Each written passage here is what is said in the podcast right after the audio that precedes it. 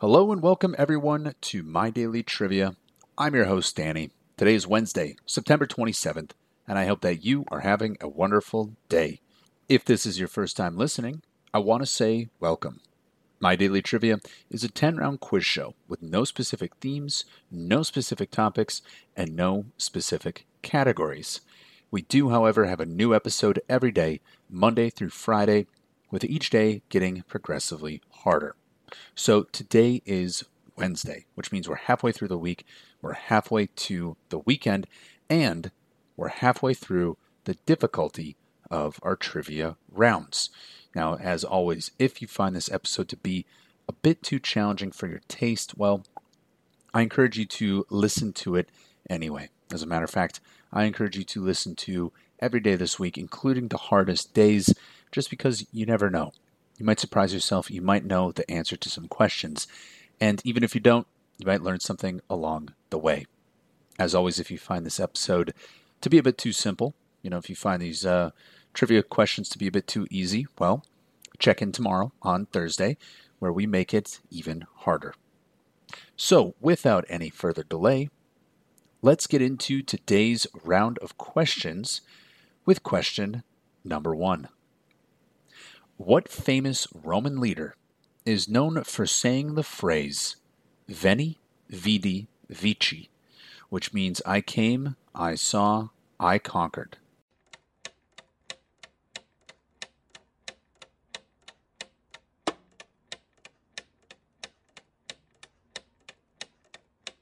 And the answer there is Julius Caesar. Gaius Julius Caesar was a Roman general and statesman. As a member of the First Triumvirate, Caesar led the Roman armies in the Gallic Wars before defeating his political rival Pompey in a civil war, and subsequently he became the dictator from 49 BC until his assassination in 44 BC. He played a critical role in the events that led to the demise of the Roman Republic and the rise of the Roman Empire. It is believed that Julius Caesar first declared Veni Vidi Vici in a letter to the Roman Senate following his swift and complete victory in the Battle of Zela.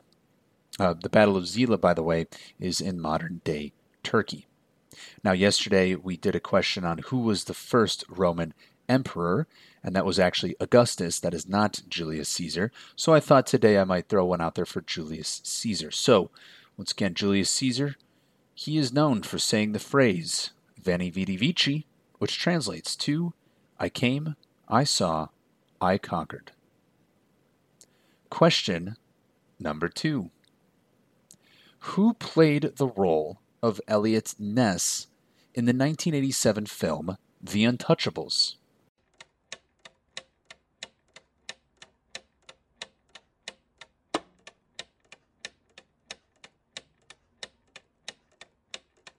And that actor was Kevin Costner. The Untouchables is a 1987 American crime film that is loosely based on the book of the same name and the real life events it was based on. The film stars Kevin Costner, Charles Martin Smith, Andy Garcia, Robert De Niro, and Sean Connery. It follows Eliot Ness, who's played by Costner, as he forms the Untouchables. It's a team that is designed to bring down Al Capone, to, to bring him to justice during the Prohibition era. I actually just recently watched the Untouchables uh, just last year, last April, on a flight to Europe. Not bad, not bad. I'm a, I'm a Kevin Costner fan. I'm an even bigger Robert De Niro fan. So anything that those two are in, I'm at least willing to give it a try. So once again, that was Kevin Costner playing the role of Eliot Ness in the 1987 film The Untouchables. Question number three What instrument is Ray Charles known for?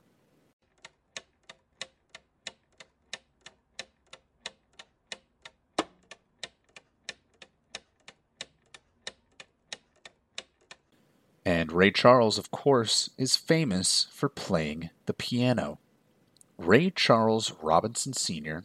was an American singer, songwriter, and pianist.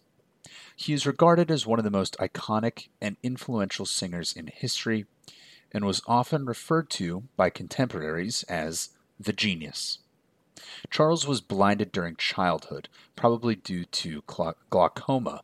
Later on, at a special school for the blind, he was taught how to use Braille music, a different process that requires learning left hand movements by reading Braille with the right hand, then learning the right hand movements by reading Braille with the left hand. Then you combine the two parts.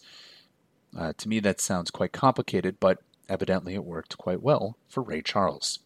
Now, fun fact Ray Charles was apparently also a talented chess player. He would use a special board that allowed him to play since he couldn't see the board. So, once again, that is Ray Charles, not just a chess player, but known for playing the piano. Question number four. In pastry, what term is used to describe dough folded and rolled with layers of butter to create flaky layers?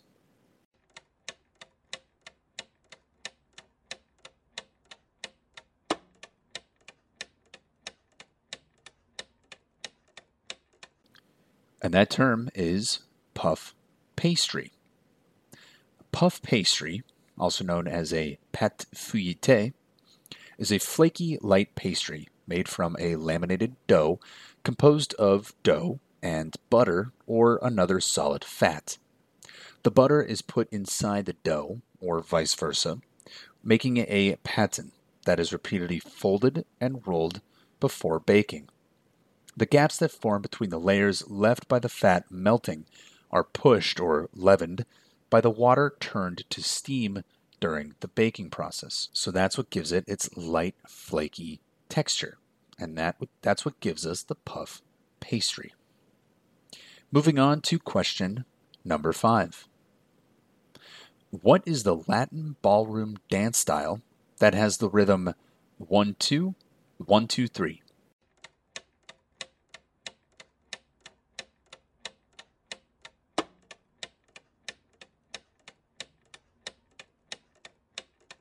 And that dance style is called the cha cha cha. The cha cha cha, also called the cha cha, is a dance of Cuban origin. It is danced to the music of the same name, introduced by the Cuban composer and violinist Enrique Jorrin. Enrique Jorrin came up with it in the early 1950s, and the name of the dance is an onomatopoeia derived from the shuffling sound of the dancer's feet when they dance to consecutive quick steps that characterize the dance. So you can kind of hear it when you say it, right? It's one, two, one, two, three, or cha cha, cha cha cha. So that is the cha cha, or the cha cha cha, the Latin ballroom dance style with the rhythm one, two, one, two, three. Moving on to question number six. Who is often considered the father of modern medicine?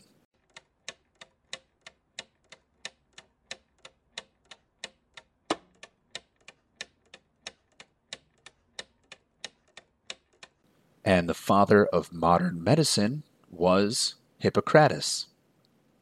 Hippocrates of Kos was a Greek physician of the classical period who is considered one of the most outstanding figures in the history of medicine.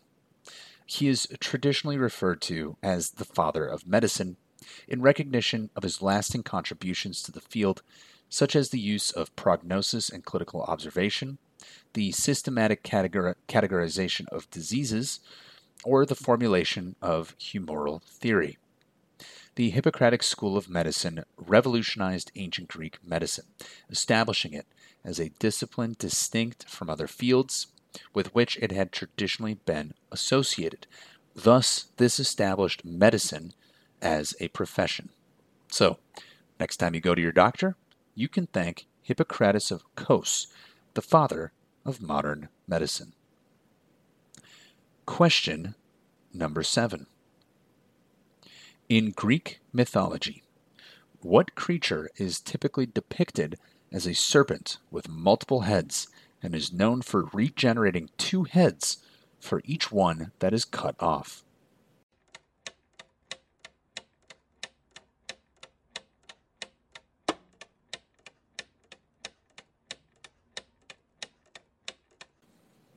And that creature is called the Hydra. The Lernaean Hydra, more often known simply as just the Hydra, is a serpentine water monster in Greek mythology and Roman mythology. Its lair was said to be the Lake of Lerna in the Argolid, which was also the site of the myth of the Danaides. Lerna was reputed to be an entrance to the underworld, and archaeology has established it as a sacred site older than that of the Mycenaean Argos. In the canonical Hydra myth, the monster is killed by Hercules as the second of his twelve labors.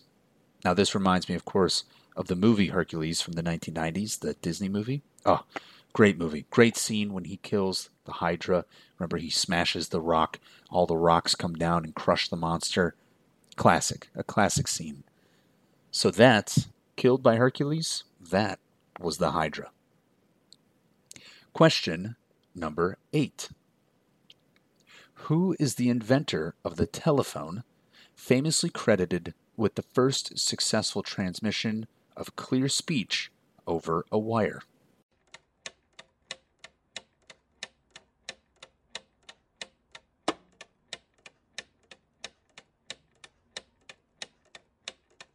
And that inventor was Alexander Graham Bell. Alexander Graham Bell was a Scottish born inventor, scientist, and engineer who is credited with patenting the first practical telephone. Bell's father, grandfather, and brother had all been associated with work on elocution and speech, and both his mother and his wife were deaf this profoundly influenced Bell's lifelong work. His research on hearing and speech further led him to experiment with hearing devices, which eventually culminated in Bell being awarded the first U.S. patent for the telephone on March 7, 1876. Now, reportedly, Bell actually found telephones to be quite disruptive and he actually didn't allow one even in his workshop. Workshop, he thought it was too much of an interruption. So that was Alexander Graham Bell. Maybe he didn't use it all the time, but he certainly invented the telephone. Moving on two question number nine. The Mackinac Bridge connects what state's to peninsulas?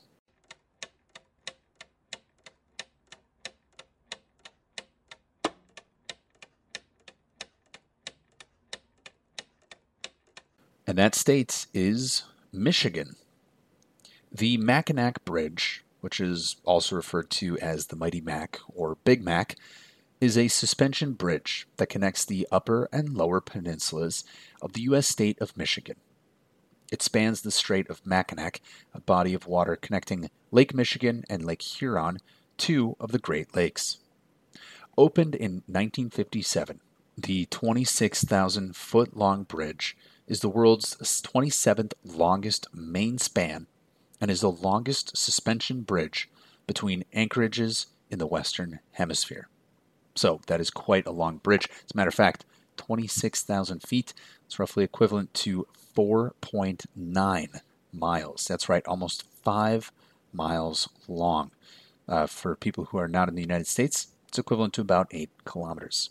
So that is the Mackinac Bridge connecting the two peninsulas of Michigan. Moving on to our last question of the day. Question number 10. What river is most mentioned in the Bible?